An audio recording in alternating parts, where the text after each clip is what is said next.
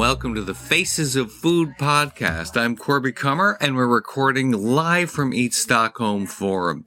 I am right here in with Per Espen Stoknes, a psychologist with a PhD in economics from Norway and director of Center for Green Growth at the Norwegian Business School and a specialist in behavior change. So we're going to talk about what would be a good way to change behavior, but we were just talking about our very own behavior when I asked him, what's that great water bottle you have?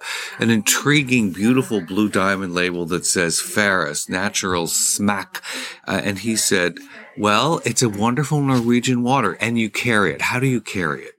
I carry it in the side pocket of my rucksack. Uh, so I always have some water ready, uh, unless I've already drunk it up. So then I need to look for a good tap to refill it. Uh, and that's what we all do. So we're reusing. I, I am I am proudly with my Summit Spring Maine spring water from New England in the U.S., which I have carefully drained before the airplane security, and then fill as soon as I get through security. But how do we extend these habits to food? So, in fact, do you start your day having a lovely fresh yogurt and completely recycled everything? What is an eating regime for you? Um, I love starting the day with um, some typically boiled brown rice with uh, nuts and fruits and um, some kind of oil, coconut oil, olive oil. Uh, that's my favorite. This is not a childhood favorite in Norway, I predict. How did you come to want this in the morning? I started becoming um, having allergies uh, and sensitivity to gluten, wheat, these kind of things. Cross, um, what they call it, cross something allergies. Yeah, something cross allergies. So it's, it's uh, the it's grass pollen of Timothy uh, with wheat has some kind of. So um, I started reading up on um, acid alkaline balance in the diet and uh, ended up with uh, changing my diet completely because of health reasons. And how old were you? I was at that point 35, I think. And how much or any of it had to do with thinking about the climate or environment or science? And you, who were an economist and with an interest in psychology, how much of it had to do with thinking of your own behavior change and what you'd been advocating for others? Mm, quite a lot. Uh, I was already deeply into eco-philosophy and uh, ecology. So for me, this was a very natural response. It was like, I've been speaking about, you know, ecosystems and the greening the economy, but I didn't think much about my own diet until that point where the health kind of kicked off uh, a real 90 degree turn in the way I now internalize. So not just the outer landscapes, but also the inner landscapes of the cells and the blood and the, the pH of the inner system, and uh, of course the intestines and the wonderful world hiding inside there, which we usually just ignore. That's beautifully said. Tell us more about your work and how that interacted or didn't interact with your own work. What had been your work before you were 35? I specialized in long term thinking. Um, so I started as a clinical psychologist, and then I got kind of exhausted and fed up with post hoc or reactively reacting to the, the diseases of people coming out of a sick workplace, a sick organization, a sick economy. So I decided I want to enter economics myself. And the main tool I found there uh, because I found most economic decisions incredibly short term. And the main tool then was to expand the horizon by the use of strategic scenarios. So I specialized in stories about the future and what they mean for your current decision making processes. And I helped executive teams all over the world uh, figure out what the world would look like in 10, 20, 30 years, and then ask, what does this mean for your company today? And this inevitably included environmental and climate concerns because these get more and more important uh, the further or the more long term you're able to think. So that was my way of smuggling in radical environmental perspectives into hardcore financial energy and um, consumer good companies. And did you make much of a dent? It's so hard to think of tomorrow when you have the profit forecast for the next quarter. Brilliant question. Um, the great thing was when organizations put teams together with let's say, staff or line managers and uh, some executives, and we would have like workshops going over maybe four or five workshops spread out of three to six months. And within that time frame, their thinking shifted significantly. So I had a huge impact on those people participating. But then, when those scenarios were supposed to be rolled out into the everyday decision making and the budgeting process in the companies, it was very hard to tell if there was any practical difference at all. Did anyone point to different lines in the budget and say this would have been different? That's you know when you are a scenario process facilitator as i was uh, i didn't sit down with the people making the budget mm-hmm. so i've no idea to what extent the, they did point to the budget and did influence the actual investments and the decision making uh, but it was uh, very often hard to see afterwards from the outside whether my work had had any impact at all so even though I love scenarios, I think oh, it's difficult, at least mm. as a consultant, to come in, do some scenarios, hit and run, and then think you change your organizations because you, you haven't. So maybe it should be rather a tool for those managers themselves so they can make their own scenarios before they make the decisions because then they own their own long-term thinking rather than just relying on an internal team of other people experts making those scenarios for them I think this is very, very important for the food uh, sector as well.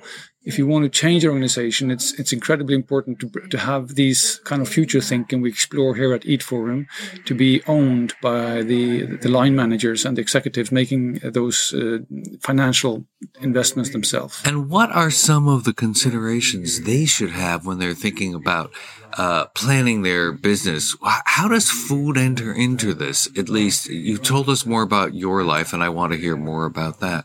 But do the people in their scenario planning seminars that you run or, or discussions, does food ever come up as something when you're talking about climate? I was working mostly with the energy community, energy companies, and uh, then the answer is not much. Um, but I also did stuff for retailers and consumer good companies, and then also the Norwegian Research Council's new research programs on food.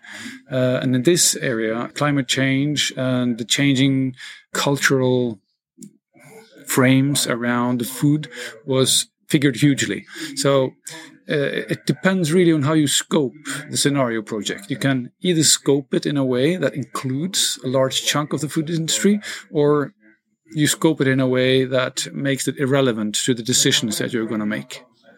And for you, food, uh, coming to the Eat Forum, is it something that you think about a lot in your everyday life? Certainly, but with your allergies and the change of your diet, it's something you're personally aware of.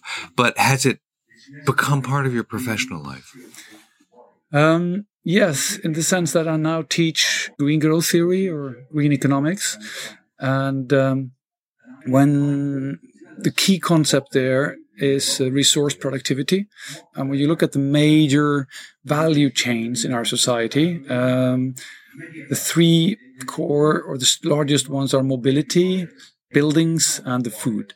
These three is more than half of the GDP, about half of the employment, and uh, 60% of household budgets. So, in this way, food systems and the resource wastefulness we see in them is core to what I do uh, at Norwegian Business School in Oslo. Right. And and we talk a lot and I imagine you talk about food waste a lot. Do you? Is is everyday waste now as opposed to how to avoid it in the future and increase productivity? Is that part of what you're teaching and do you do work on food waste? Yes, I do.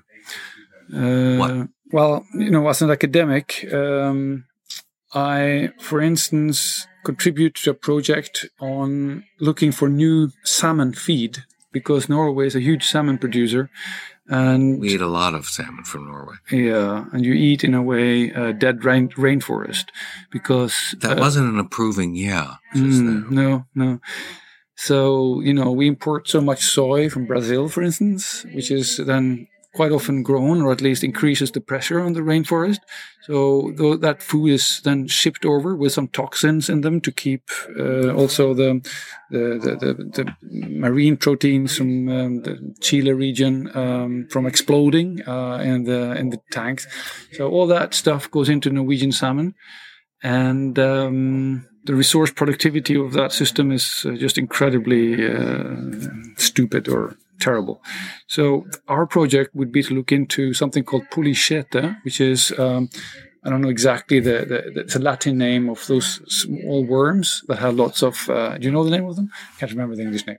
Polychaeta, and the thing is they eat waste in the marine environment and they create a lot of uh, lipids and omega-3s and an excellent feed for the salmon. It's a natural feed. They would eat those kind of uh, worms from the, the seabed. And uh, the idea is to grow them in a large scale and make convert them into salmon feed that will replace the, the, the soy from does this mean that i should be personally boycotting norwegian salmon? Yeah.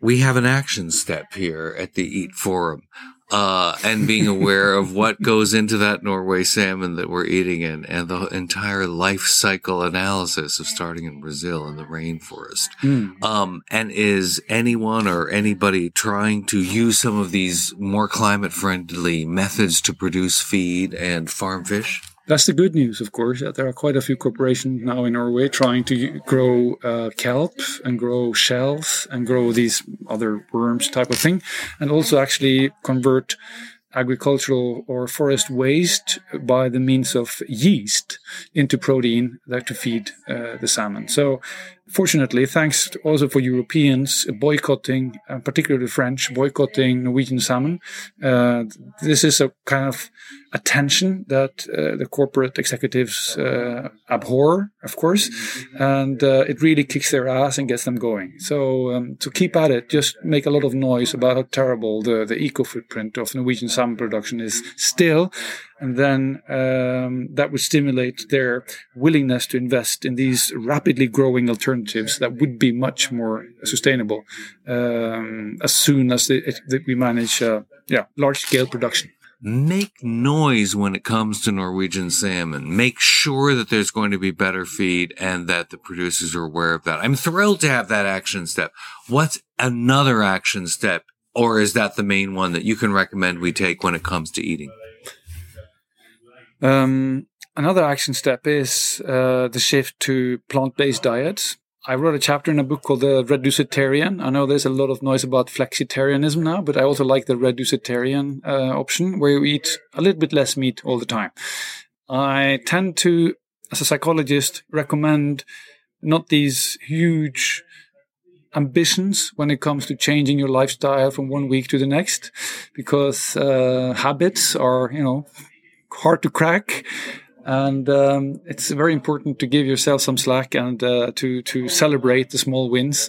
Uh, and particularly when it comes to, to plant-based diet, uh, finding your own recipes for using the Swedish product like Oumph or Quorn that we have here, made from mushrooms or uh, just soy protein. These new plates or these new um, recipes need to be integrated into who you are, so they become natural for my, for yourself and your kids, and um, uh, also building not just yourself but actually serving that to your friends and colleagues. So it's not just an individual thing, but you start to spread the social norms that this is uh, the new and cool and uh, normal way to eat, actually. So those are great philosophical ways of thinking of our own everyday diet. What other causes excite you when you see your students embracing them? And what would you hope that youth today would embrace and would even spread wider than Norway in your own student population? I am maybe like many others of you spoken with, absolutely thrilled, of course, with uh, the Thunberg uh, inspired climate strikes, and um, the, the, the mobilization is just incredible. But they're still lacking the formulation and the attractive visualization of uh, society where we don't need to do those climate strikes. So what, what, what are the, the society we want? What does it look like? And the economy we want? So when I teach now green growth at Norwegian Business School in the beginning, like five, six years ago, it was, I mean, like a fringe topic. What has been, I've been absolutely thrilled by the last few years when my courses are, you know, overfilling. We have to stop uh, taking in students because they're filled quite early and, and they're really hungry and they're really flourishing in terms of their ideas on what they want to make. So their own, how to change the business strategy, how to start up new uh, green tech companies, how to shift procurement ways so you have higher degrees of green procurement both in public and, and, and private sectors. So it's this the vision of the world we want materialized not just in in cliches or grand words but like drawn down from that big vision to their workplace. And, and being able to assist students in making that concrete, specific, and doable uh, is a huge boost to my motivation, and I think it's mutual. They they they grow uh, as when I am get enthusiastic about their projects. Well, we all teach to learn from our students. So yes. thank you very much, Per Espen Stoknes, for visiting us here at the Eat Forum Stockholm. Great being with you. Wonderful talk. Thanks.